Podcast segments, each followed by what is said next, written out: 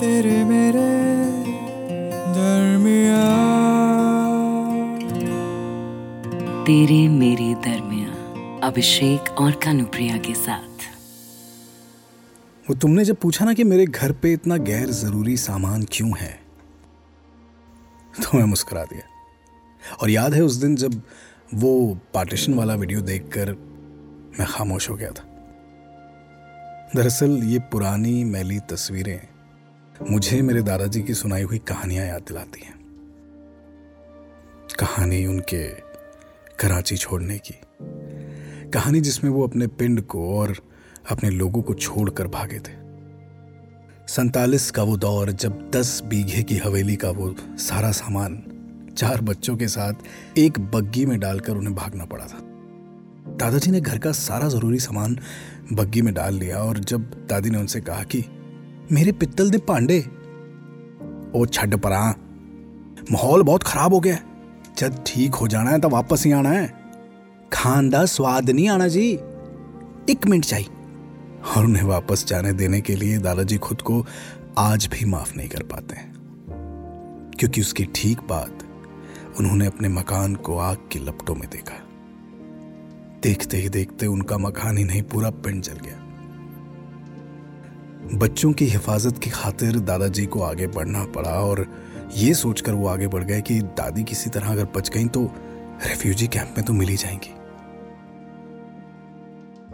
उस दिन मेरे दादाजी ने आखिरी बार दादी को देखा था। और सच्ची तो है, खाने में कितने भी मसाले डाल लो, कोई भी बना ले, लेकिन दादाजी को तो दादी के बिना खाने में कभी स्वाद ही नहीं आया।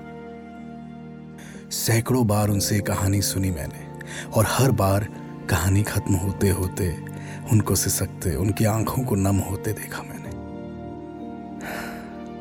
और पता है, दादाजी तो आज भी उम्मीद लगाए बैठे हैं कि दादी ज़रूर कहीं महफूज होंगी और शायद हर रोज उन्हीं की तरह उन्हें याद करती होंगी। आज तक मैंने ये कहानी किसी से नहीं कही, लेकिन उस दिन तुमने पूछा तो अचानक क्यों बता दी मैंने? चलो, इस कहानी से ही सही, एक नई शुरुआत तो हुई।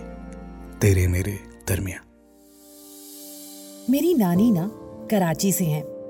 पार्टीशन के वक्त जब उनका परिवार कराची से दिल्ली आया तो उन्हें उम्मीद नहीं थी कि वो कभी वापस नहीं जा पाएँगे। सोचा था, बस अभी कुछ समय की बात है, लौट जाएँगे।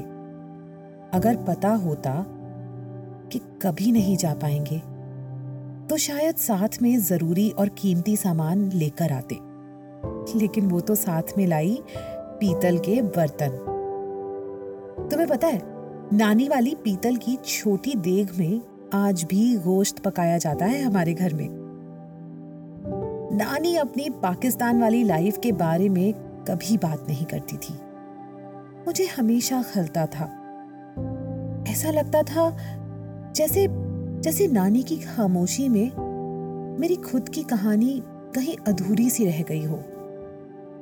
फिर पता नहीं क्या ख्याल आया और मैंने नानी के पीछे छूटी हुई कहानी के बिखरे हिस्से जोड़ने की कोशिश की। और इसी कोशिश में मुझे तुम मिले। तुम्हारे घर में भी कहीं ऐसी ही एक अधूरी सी कहानी छिपी थी। तुम्हारे घर में भी गैर ज़रूरी सा सामान था जो कि एक गुजरे जमाने की कहानी कहता था, जो हमारे ग्रैंड पेरेंट्स की आइडेंटिटी का हिस्सा है। और अब हमारी लेगेसी है। पता नहीं क्यों, तुमसे बात करने लगी तो लगा अपने किसी खोए हुए से हिस्से से मिल गई हूँ।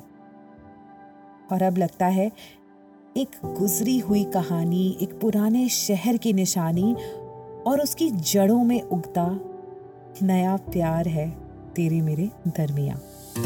तेरे मेरे दरमिया। इस पॉडकास्ट के बारे में अपना फीडबैक देने के लिए हमें लिखें podcast at my radio city dot com पर। तेरे मेरे दरमिया अभिषेक और कानुप्रिया के साथ।